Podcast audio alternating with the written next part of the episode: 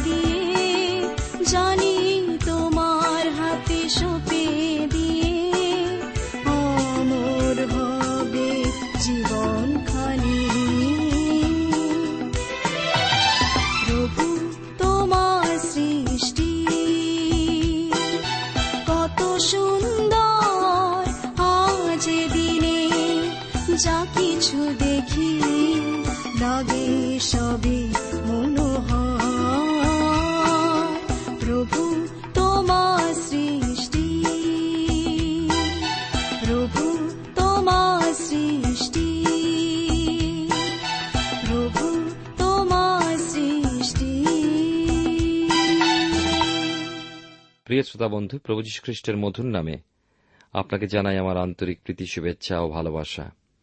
জীবনবাণীর অনুষ্ঠানে ধারাবাহিক আলোচনায় আপনাদের কাছে আমি বাইবেলের পুরাতন নিয়মে প্রথম সম্মেল থেকে আলোচনা করছি। যারা নিয়মিত এই অনুষ্ঠানে যোগ দিচ্ছেন, আপনি এবং আমি কত নতুন নতুন ঘটনা বাইবেলের মধ্যে লুকিয়ে আছে যা জানতাম না, তা জানতে পাচ্ছি আমরা শুনেছি কেমনভাবে ঈশ্বর সময়েলকে আহ্বান করেছেন। আমরা এও দেখেছি যে এলি কেমন ভক্ত মানুষ ছিলেন, কিন্তু তার ছেলেরা কত খারাপ ছিলেন। আবার দেখি সময়েল, যে এলির ছেলেদের জীবন থেকে শিক্ষা লাভ করেছিল, তার নিজের ছেলেরাও খারাপ হয়ে গিয়েছিল। আবার আমরা শুনেছি কেমনভাবে ইসরায়েল ঈশ্বরকে অস্বীকার করে রাজা চেয়েছিল।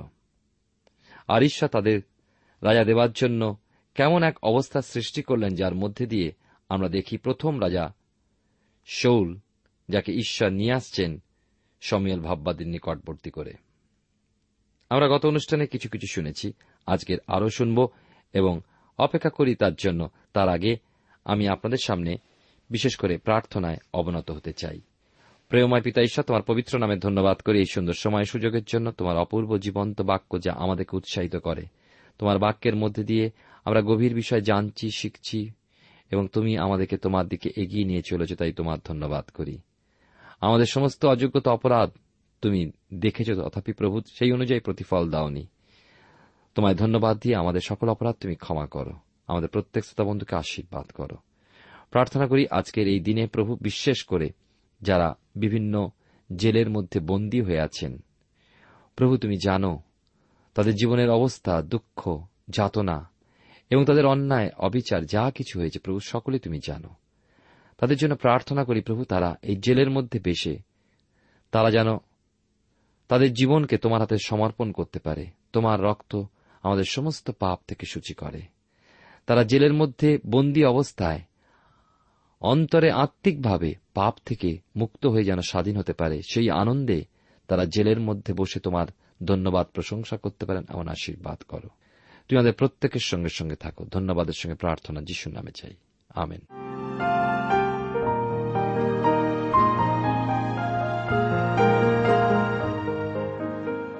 প্রিয় শ্রোতা বন্ধু, আপনি জীবনবাণীর অনুষ্ঠান শুনছেন।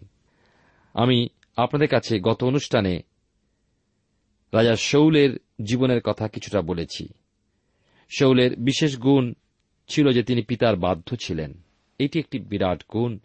যে কোনো ছেলে মেয়ে পিতামাতার বাধ্য হলে তার থেকে আনন্দের, আশীর্বাদের আর কিচ্ছু নেই। পিতার আদেশ মতো শৌল গর্ধপীর খোঁজে গিয়েছিলেন আর তার দাসের পরামর্শ শুনে ঈশ্বরের লোকের সাথে সাক্ষাৎ করতে গেলেন। কি অদ্ভুত যোগাযোগ, তাই নয়? শৌল নিজে সময়েলকে চিনতেন না, জানতেন না, কিন্তু তার দাস তাকে জানতেন। শৌলের দাসের বিশ্বাসটাও লক্ষণীয় বিষয়। সময়েল অবশ্যই তাদের এই বিপদের সময়, এই সমস্যার সময় তাদের সাহায্য করতে পারবেন। এটাই দুঃখের বিষয়, মানুষ বিপদে না পড়লে ঈশ্বরের দাসেদের কাছে আসে না। মণ্ডলীতে দেখা পাওয়া যায় না। পালক মহাশয় বাড়ি ভিজিটে গেলে মানুষ বিরক্ত হয় কারণ তাদের অনেক টেলিভিশনের প্রোগ্রাম দেখা হয় না। আমরা দেখি যে শৌল তার দাসের পরামর্শে সায় দিয়ে সমুয়েল যে নগরে ছিলেন সেই স্থানে গেলেন, তখনকার কালে যারা গণনা করে ভূত ভবিষ্যৎ বলে তাদের দর্শক বলা হতো এবং যারা ঐশ্বরিক জ্ঞানে অতীত, বর্তমান ও ভবিষ্যৎ বিষয়ে কথা বলতেন তাদের ভাওবাদী বলা হতো। প্রথম সমিয়েল তার নয়ের অধ্যায় এগারো থেকে চোদ্দ পদে আমরা পাই, বিশেষ করে এগারো পদে যখন তাহারা নগরের দিকে ঊর্ধ্ব গামী পথে উঠিতেছিলেন, তখন জল তুলিবার জন্য কয়েকটি যুবতী বাহিরে আসিয়াছিল। তাহারা তাদেরকে দেখিয়া জিজ্ঞাসা করেন দর্শক কি এই স্থানে আছেন? তাহারা তাদেরকে উত্তর করিয়া কহিল হ্যাঁ আছেন। দেখো, তিনি তোমাদের সম্মুখে আছেন। শীঘ্র এখনই যাও। তিনি অদ্য নগরে আসিয়াছেন, কারণ ওই উচ্চস্থলিতে অদ্য লোকেদের এক যোগ্য হইবে। শৌল দাস যখন নগরের দিকে উঠে যাচ্ছে, ঠিক সেই সময় কয়েকজন যুবতী জল নেবার জন্য নগর থেকে বার হয়ে আসছিল আর শৌল জিজ্ঞাসা করল, দর্শক কি নগরে আছেন? আর তারা উত্তর দিল হ্যাঁ আজই তিনি আছেন। তিনি উচ্চস্থলিতে না পৌঁছানো পর্যন্ত তারা ভোজন করবে না। শৌল তার দাস নগরে উপস্থিত হওয়া মাত্র সময়েলও তাদের সামনে উপস্থিত হলেন। প্রথম সময়েল তার নয় অধ্যায় পনেরো থেকে কুড়ি পদে পাই।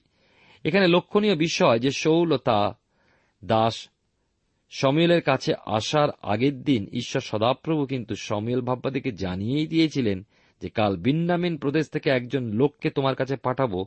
তুমি তাকে আমার প্রজা ইসরায়েল জাতির নায়ক হওয়ার জন্য অভিষেক দেবে। সুতরাং শৌলকে দেখা মাত্র এবং শৌল বিন্নামিন প্রদেশের লোক, তাই সময়েলের আর কোনো সন্দেহ থাকল না। তাছাড়া শৌলের, আমরা দেখি, পুরুষালী চেহারা, তার স্বাস্থ্য দেখে বুঝতে দেরি হল না। যে এই ব্যক্তি রাজা হবার যোগ্য। শৌল সময়েলকে প্রশ্ন করলেন, দর্শকের ঘরটি কোথায়? সময়েল উত্তর দিলেন, আমি দর্শক। এখন আমার আগে আগে উচ্চস্থলিতে চলো, আজ তোমরা আমার সাথে ভোজে বসবে। আগামীকাল তোমাদের বিদায় করব কেননা তোমাকে বলবার জন্য কিছু কথা আমার আছে। আর তোমরা যে বিষয় এসেছ, আজ তিন দিন হল সেই গর্ধপগুলি পাওয়া গিয়েছে। সময়েল আরও বললেন, দেখো, ইসরায়েলের মধ্যে সমস্ত বাঞ্ছনীয় বস্তু কার? নয়ের অধ্যায় একুশ থেকে চব্বিশ পদে পাই সময়েলের কথা শুনে শৌল আশ্চর্য হয়ে গেলেন এবং প্রশ্ন রাখলেন, ইসরায়েলের মধ্যে বিন্নামিন বংশ সব থেকে ছোট, আবার বিন্নামিন বংশে আমার গোষ্ঠী সব থেকে ছোট, তাহলে আপনি আমাকে সব কি কথা বলছেন?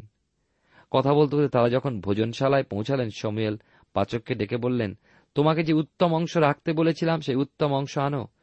ওই ভোজনশালায় আরও তিরিশ জন বিশিষ্ট জন নিমন্ত্রিত ছিলেন। শৌলকে তার মধ্যে উত্তম আসনে বসানো হল এবং পাচক উরু ও উত্তম অংশ শৌলের সামনে রাখল। সমীল তখন শৌলকে বললেন, এই উত্তম অংশ তোমার জন্য আলাদা করে রাখা হয়েছিল। তুমি খাও। আমার মনে হয় শৌল তার জীবনে এই পর্যন্ত ওই প্রকার যে আদর আপ্যায়ন তিনি পাননি, যাকে ইংরেজিতে বলা হয় ভিআইপি ট্রিটমেন্ট বা সম্মানীয় আদর। ব্যবস্থা ঈশ্বর থেকে হয়েছিল। ভোজনের পর তারা নগরে নেমে গেলেন এবং সমুয়েলের ছাদের উপরে রাত্রে সমুয়েল ও শৌল অনেক বিষয় আলোচনা করলেন। পরে ভোর হলে সমুয়েল শৌল ও তার দাসকে নিয়ে নগর প্রান্তে গেলেন এবং দাসকে এগিয়ে যেতে বলে শৌলকে একধারে নিয়ে গিয়ে বললেন, শোনো, তোমাকে ঈশ্বরের বাক্য শ্রবণ করাই। এইবারে আমরা আসব দশের অধ্যায়।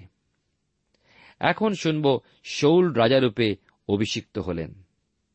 আমরা শুনেছি রাজা করার যে ব্যবস্থা ঈশ্বর হতে দিয়েছিলেন দ্বিতীয় বংশাবলী কুড়ির অধ্যায় ছয় পদে, সেখানে লেখা আছে, হে আমাদের পিতৃপুরুষদের ঈশ্বর, সদাপ্রভু, তুমি কি স্বর্গস্থ ঈশ্বর নও? তুমি কি জাতিগণের সমস্ত রাজ্যের কর্তা নহ? আর শক্তি ও পরাক্রম তোমারই হস্তে, তোমার বিপক্ষে দাঁড়াইতে কাহারও সাধ্য নাই? অন্য কথায়, ঈশ্বর হলেন সর্ববিষয়ে, সার্বভৌম। রাজা পৃথিবীস্থ সকল বিষয় তাঁর, তা বলে একথাও ঠিক নয় যে মানুষের কোনো দায়িত্ব নেই। মানুষের সকল বিষয়ে দায়িত্ব বহনের অধিকারী। ঈশ্বরের সার্বভৌমত্ব ও মানুষের দায়িত্ব একসাথে কাজ করে এবং বাইবেলে এ বিষয়ে উল্লেখিত আছে। সুতরাং আমাদের দুটোই সমপরিমাণে রক্ষা করতে হবে। আমরা যদি কেবলমাত্র ঈশ্বরের উপর দায়িত্ব ভারী দিই, তবে মানুষের পাপ বিষয় তাকে দায়ী করি। দায়িত্ব সম্বন্ধে কেবল মানুষকে দায়ী করি, তাহলে ঈশ্বরের দায়িত্বের কিছুটা হরণ করি। কেবল দায়িত্ব নয়, ঈশ্বরের ক্ষমতা ও গৌরবে কিঞ্চিত অংশ হরণ করি। সুতরাং দুটি বিষয় সমান তালে চলবে রাজা নির্বাচন বিষয়ে আমরা দেখি যে ঈশ্বরের মনোনয়ন ও মানুষের নির্বাচন একসাথে চলে। যিশু শিষ্যরা যখন ঈশ্বরতীয় জিহুদার পরিবর্তে নতুন এক শিষ্যকে নিতে চাইলেন, তখন প্রথমে প্রার্থনা করলেন, পরে গুলিবাট করে মত্তথীয়কে শিষ্যপদে গ্রহণ করলেন। শৌলের রাজা হওয়ার ব্যাপারটা লক্ষণীয় বিষয়। কতকগুলো গর্ধপি হারিয়ে যাওয়ায় শৌল গর্ধপির অন্বেষণে এসে ভাববাদীর সাথে সাক্ষাৎ হল। ভাববাদীর সাক্ষাৎ হওয়ার পর আমরা দেখলাম ভোজসভায় নিমন্ত্রিত হলেন। ভোজসভায় রাজকীয় সম্মানের সাথে ভোজন পান হল। তারপরে অতি প্রত্যুষে ছাদের উপরে সমিয়াল ভাববাদী তাকে অভিষেক দিলেন। প্রভাতে সূর্য ওঠার আগে শোলের অভিষেক পর্ব হয়ে গেল। আকাশে প্রভাতী তারা একমাত্র সাক্ষী, কারণ তার দাস ততক্ষণে হয়তো দুই কিলোমিটার পথ এগিয়ে গিয়েছে। সূর্যোদয়ের পূর্বে যেমন শৌল রাজা হয়েছিলেন, আমাদের আলোচনার মধ্যে দেখব সূর্যাস্তের পূর্বে তার রাজপদ দূর হয়েছিল। ঈশ্বর শৌলকে রাজা নিযুক্ত করলেন, কারণ ইসরায়েল জাতি রাজা চেয়েছিল। রাজা করার পর শৌলের সমস্যা ঈশ্বর নিজ হাতে নিলেন। সমেল ভাববাদী শৌলকে বললেন, আমার কাছ থেকে বিদায় নিয়ে তুমি যখন বিন্নামিনের সীমাস্থিত শেলসহে রাহেলের কবরের কাছে পৌঁছাবে, দুইজন পুরুষের দেখা পাবে। তারা তোমাকে জানাবে যে তুমি যে সকল গর্ধপীর অন্বেষণে গিয়েছিলে, সে সকল পাওয়া গিয়েছে। আর তোমার পিতা এখন তোমার চিন্তায় আছেন। দেখুন, ঈশ্বর যখন আপনাকে নেতৃত্ব দেওয়ার জন্য মনোনীত করবেন, তখন তিনি আপনার সমস্যা নিজ হাতে নেবেন। মসির কথা কি মনে পড়ে? প্রথম নেতা নিযুক্ত করার পর শত সমস্যা নিজের নিলেন এবং তার ব্যবস্থা করলেন। সমুদ্র শুকালো ধাবমান শত্রু ধ্বংস লক্ষ লক্ষ মানুষের অন্ন, জল, চল্লিশ বৎসর দান করলেন। ওই বিশাল জাতিকে ধুধু প্রান্তরে মেঘের ছায়া রাখলেন। রাত্রিতে অগ্নিস্তম্ভ তাদের সম্মুখে থাকল। আরও কত সমস্যা, কত বলব? অতএব ঈশ্বর যদি আপনাকে মনোনীত করে থাকেন, তাহলে তিনি যে কাজ দেন, তাতে মন দিন। তিনি আপনার সমস্যা নিজ হাতে নেবেন। ঈশ্বর শৌলের সমস্যা হাতে নিলেন, কেবল তাই না? সমস্যার সমাধান হয়েছে, তিনি জাতির নেতা নিযুক্ত হয়েছেন। তার তিনটি চিহ্ন দিলেন। ওই তিন চিহ্ন তার বিষয় ভাববাণী পূর্ণ হবে। প্রথম চিহ্ন কি? শৌল দুইজন লোকের দেখা পাবেন যারা সংবাদ দেবে যে তার বাবার গর্ধপিগুলো পাওয়া গিয়েছে, মনে শান্তি। দ্বিতীয় চিহ্ন, তিনজন লোকের সাথে সাক্ষাৎ হবে, তারা শৌলকে রুটি ও দ্রাক্ষারস দেবে। আমরা মনে রাখব, শৌল এবং তার দাস পথের জন্য কোনো খাদ্য সাথে নেয়নি? ঈশ্বর খাদ্যের ব্যবস্থা করে দিলেন। তৃতীয় চিহ্ন, শৌল নিজ নগরে প্রবেশ করলে পর একদল লোকের সাথে সাক্ষাৎ হবে, যার বাদ্যযন্ত্র নিয়ে ভাবক্তি প্রচার করছে। আর ওই সময় শৌলের উপরে সদাপ্রভুর আত্মা আসবে এবং শৌল ভাবক্তি প্রচার করবে বা ক্ষমতা লাভ। এই সকল ঘটনা যেমন বলা হয়েছিল, তেমনই ঘটল। শৌল মনে শান্তি পেলেন, দেহের জন্য খাদ্য পেলেন ও হৃদয় বল বা শক্তি পেলেন। কেবল তাই না যারা শৌলের ভাবক্তি শুনল, তারা সবাই বলতে লাগল, কিসের পুত্র কি ভাওবাদী হয়ে গেল? সময়ল ভাওবাদী, শৌলকে বললেন, ওই সকল চিহ্ন তোমার প্রতি ঘটবার পর তুমি জানবে যে ঈশ্বর তোমার সহবর্তী। এই কথা কি আমাদের জন্য প্রযোজ্য? অবশ্যই। আজও বহু ভক্ত ঈশ্বরভীত মানুষ ঈশ্বরের আহ্বান পেয়ে থাকেন। ঈশ্বরের ব্যবস্থা অনুযায়ী তিনি তো আমাদের জন্য স্থায়ী শান্তি দিয়েছেন। প্রথমত জুহুন তার চোদ্দ অধ্যায় সাতাশ পদে লেখা আছে, শান্তি আমি তোমাদের কাছে রাখি যাইতেছি। আমারই শান্তি তোমাদিওকে দান করিতেছি। জগৎ যেরূপ দান করে, আমি সেরূপ দান করি না। তোমাদের হৃদয় উদ্বিগ্ন না হোক, ভীত না হোক। দ্বিতীয়ত পৌল বলেছেন ফিলিপিও তার চারের অধ্যায় উনিশ পদে, আর আমার ঈশ্বর গৌরবে খ্রিস্ট যিশুতে স্থিত। আপন ধন অনুসারে তোমাদের সমস্ত প্রয়োজনীয় উপকার পূর্ণরূপে সাধন করিবেন। সত্যি আমরা যেমন প্রার্থনা করি, আর আমাদের প্রয়োজনীয় খাদ্য আজ আমাদের দান করো, সেই মতো প্রতিদিন আমরা তৃপ্ত হচ্ছি। তৃতীয়ত হচ্ছে বল বা শক্তি। আছে বল বল অদ্ভুত কার্য বল শনিতে শনিতে। আছে বল বল অদ্ভুত কার্য বল হত মেষের শনিতে বল।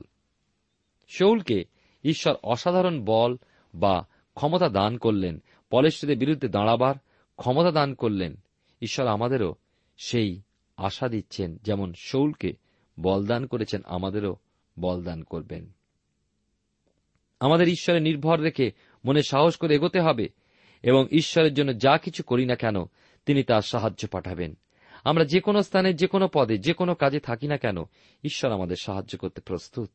হয়তো আপনি রাষ্ট্রের অথবা রাজ্যের প্রধান পদের দায়িত্ব পান, বা অতি সামান্য কাজ, বাসন মাজার কাজে থাকুন, সকল অবস্থা সকল পরিস্থিতির মোকাবিলা করার জন্য ঈশ্বর আপনাকে ক্ষমতা দিয়েছেন। আবার বিবাহিতা মহিলাদের বলি, বিবাহের পর নূতন শ্বশুরবাড়িতে গিয়ে অনুভব করলেন যে স্বামী পরিপূর্ণ ভালোবাসা দিতে অক্ষম, শাশুড়ি রুক্ষ মেজাজে থাকেন, ননদরা খোঁটা ইত্যাদি। বিশ্বাসী নববধূ জানবে যে ঈশ্বর শক্তি যোগাবেন সকল অবস্থার মোকাবিলা করার জন্য এবং আশ্চর্যভাবে একদিন ওই পরিবারে আশ্চর্য পরিবর্তন, অদ্ভুত শান্তি পরিলক্ষিত হবে। ঈশ্বর গৌরবান্বিত হবেন। আমরা যেন ঈশ্বরের দিকে দৃষ্টি রাখি, তার উপরে নির্ভর করি। তবেই আমরা আশ্চর্য কাজ দেখব। আমরা যদি সেই অবস্থায় নিজেদের জ্ঞান বুদ্ধি ব্যবহার করে অন্য কিছু করার চেষ্টা করি, তা সব কিছু ঈশ্বরের পরিকল্পনাকে নষ্ট করে দেবে। ঈশ্বর দত্ত ক্ষমতা যখন নেমে আসে, একজন অতি সাধারণ মানুষ ঈশ্বরের আশীর্বাদে নেতা হয়ে উঠলেন। শৌলের দিকে দেখুন একবার। বাইবেলের পুরাতন নিয়ম অনুযায়ী দেখা যায়, ঈশ্বরের আত্মা সাময়িক রূপে মানুষের উপরে আস্ত আবার চলে যেত। শৌলের জীবনে আমরা দেখব, বাইবেলের নতুন নিয়মে আমরা অন্য ছবি দেখি। যিশু তাঁর শিষ্যদের বলেছিলেন, সত্যের আত্মা তোমাদের সাথে থাকবেন। যোহন লিখিত সুষমাচার তার চোদ্দ অধ্যায় ষোলো পদে। আর সেখানে তিনি বলছেন, আর আমি পিতার নিকটে নিবেদন করিব এবং তিনি আর এক সহায় তোমাদিওকে দেবেন। আমরা দেখি বিশেষ করে এইখানে তিনি বলছেন, তিনি চিরকাল তোমাদের সঙ্গে থাকিবেন। আবার দেখি ইব্রিয় তার তেরোর অধ্যায় পাঁচ পদে। লেখা আছে, আমি কোন ক্রমে তোমাকে ছাড়িব না ও কোন ক্রমে তোমাকে ত্যাগ করিব না। মধ্যে লিখিত সুষমাচার তার আটাশের অধ্যায় কুড়ি পদ। যিশু বলছেন, দেখো, আমি যুগান্ত পর্যন্ত প্রতিদিন তোমাদের সঙ্গে সঙ্গে আছি। কি অদ্ভুত প্রতিজ্ঞা আমাদের প্রত্যেকের জন্য। এবারে দেখি, ফিরে আসি প্রথম সময়েলে শৌল নিজ নগর গিবিয়ায় গেলেন। প্রথম সমিল তার দশের অধ্যায় চোদ্দ থেকে ষোলো পদে আমরা দেখি, শৌলকে পেয়ে তার কাকা তাকে জিজ্ঞাসা করলেন, তোমরা কোথায় গিয়েছিলে? শৌল উত্তর দিলেন, গর্ধবীদের অন্বেষণে কিন্তু কোনো জায়গা না পেয়ে সমুয়েলের কাছে গিয়েছিলাম। সমুয়েল যে শৌলকে রাজা হওয়ার জন্য অভিষেক করেছেন সে কথা শৌল তার কাকাকে বললেন না। কাকাকে তিনি এই কথাই বললেন, সমুয়েল আমাদের স্পষ্টরূপে জানিয়ে দিয়েছেন যে পশুগুলি পাওয়া গিয়েছে। দশের অধ্যায় সতেরো থেকে উনিশ পদ, প্রথম সময়েল দশের অধ্যায় পাই, যে শৌল নিজ গৃহে পৌঁছাবার পর কিছুটা নীরবে কাটল। অতপর সমুয়েল ভাওবাদী ইসরায়েল দলপতিদের মিসপাতে ডেকে পাঠালেন এবং ঈশ্বর সময়েল ভাবাদীকে যে সকল কথা বলেছিলেন, সেই সকল কথা তাদের কাছে ব্যক্ত করলেন।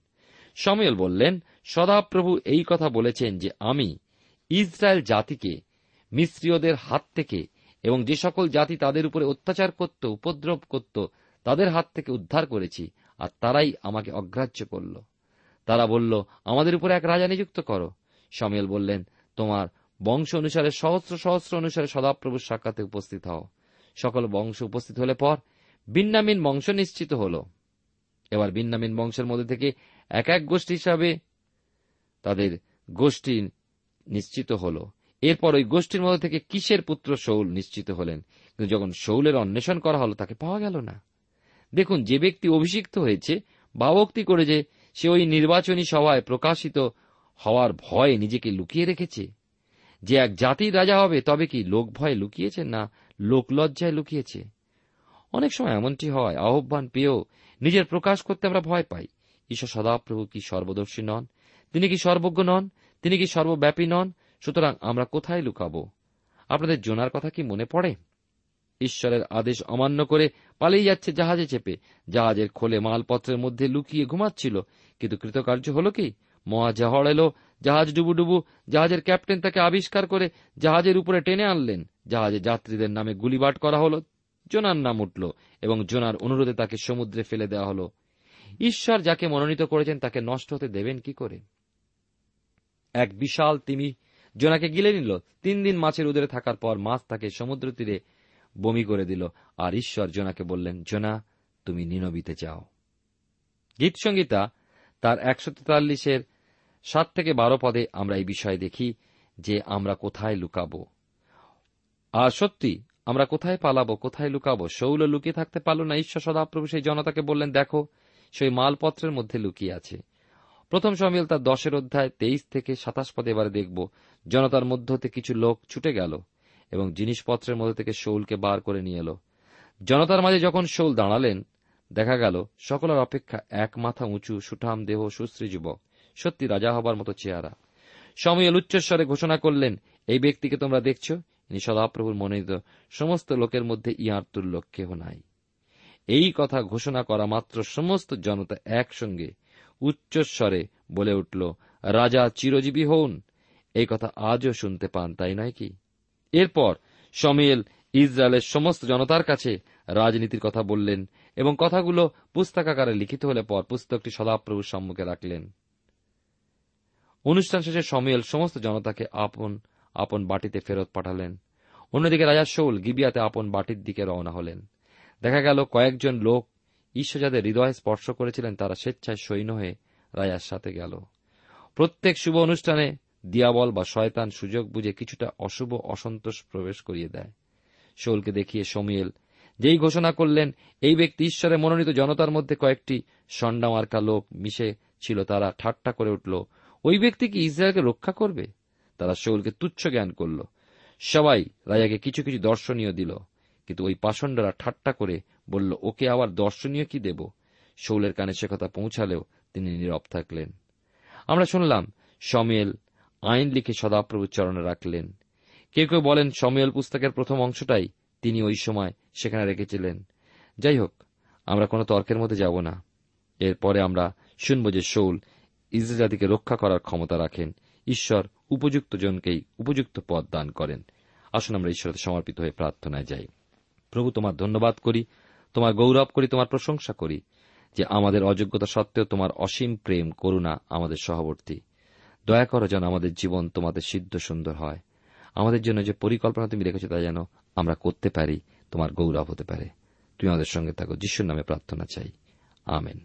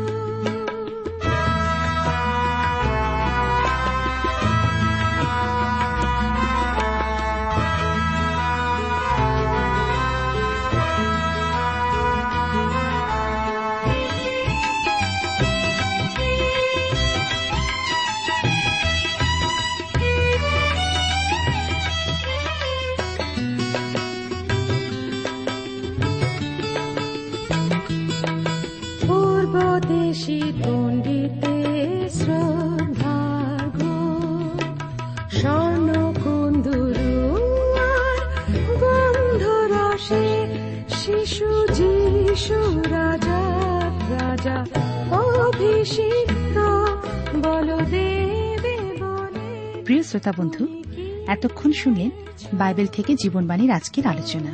আমাদের অনুষ্ঠান কেমন লাগল? যদি এই বিষয়ে আপনি আরও কিছু জানতে চান এবং আপনার যদি বাইবেল না থাকে, তাহলে বাইবেল ছাড়া এই অনুষ্ঠান আপনি কেমনভাবে বুঝতে পারছেন, আমাদের ঠিকানায় শীঘ্রই লিখে জানান। আমরা খুব খুশি হব যদি আপনি চিঠির সাহায্যে বা ফোনে এস এম এস এ অথবা ইমেলের সাহায্যে আমাদের সাথে যোগাযোগ করেন। আমাদের ঠিকানা হল Jibanbani T W R India, post box নম্বর এক ছয় নয় দুই পাঁচ, কলকাতা, সাত লক্ষ চৌত্রিশ। আবার বলছি, Jibanbani T W R India, post box নম্বর এক ছয় নয় দুই পাঁচ, কলকাতা, সাত শূন্য শূন্য শূন্য তিন চার। আমাদের ইমেলের ঠিকানা হল Bengali TTV at radio eight eight two dot com আবার বলছি Bengali TTV at radio eight eight two dot com আমাদের phone number two four three eight double zero four five two four three eight double zero four five এবং আমাদের mobile নাম্বারটা লিখে নিন nine four double three four nine seven two three five আবার বলছি nine four double three four nine seven two three five আজকের সময় এখানেই শেষ। বিদায় নিচ্ছি। নমস্কার। বলো দেবী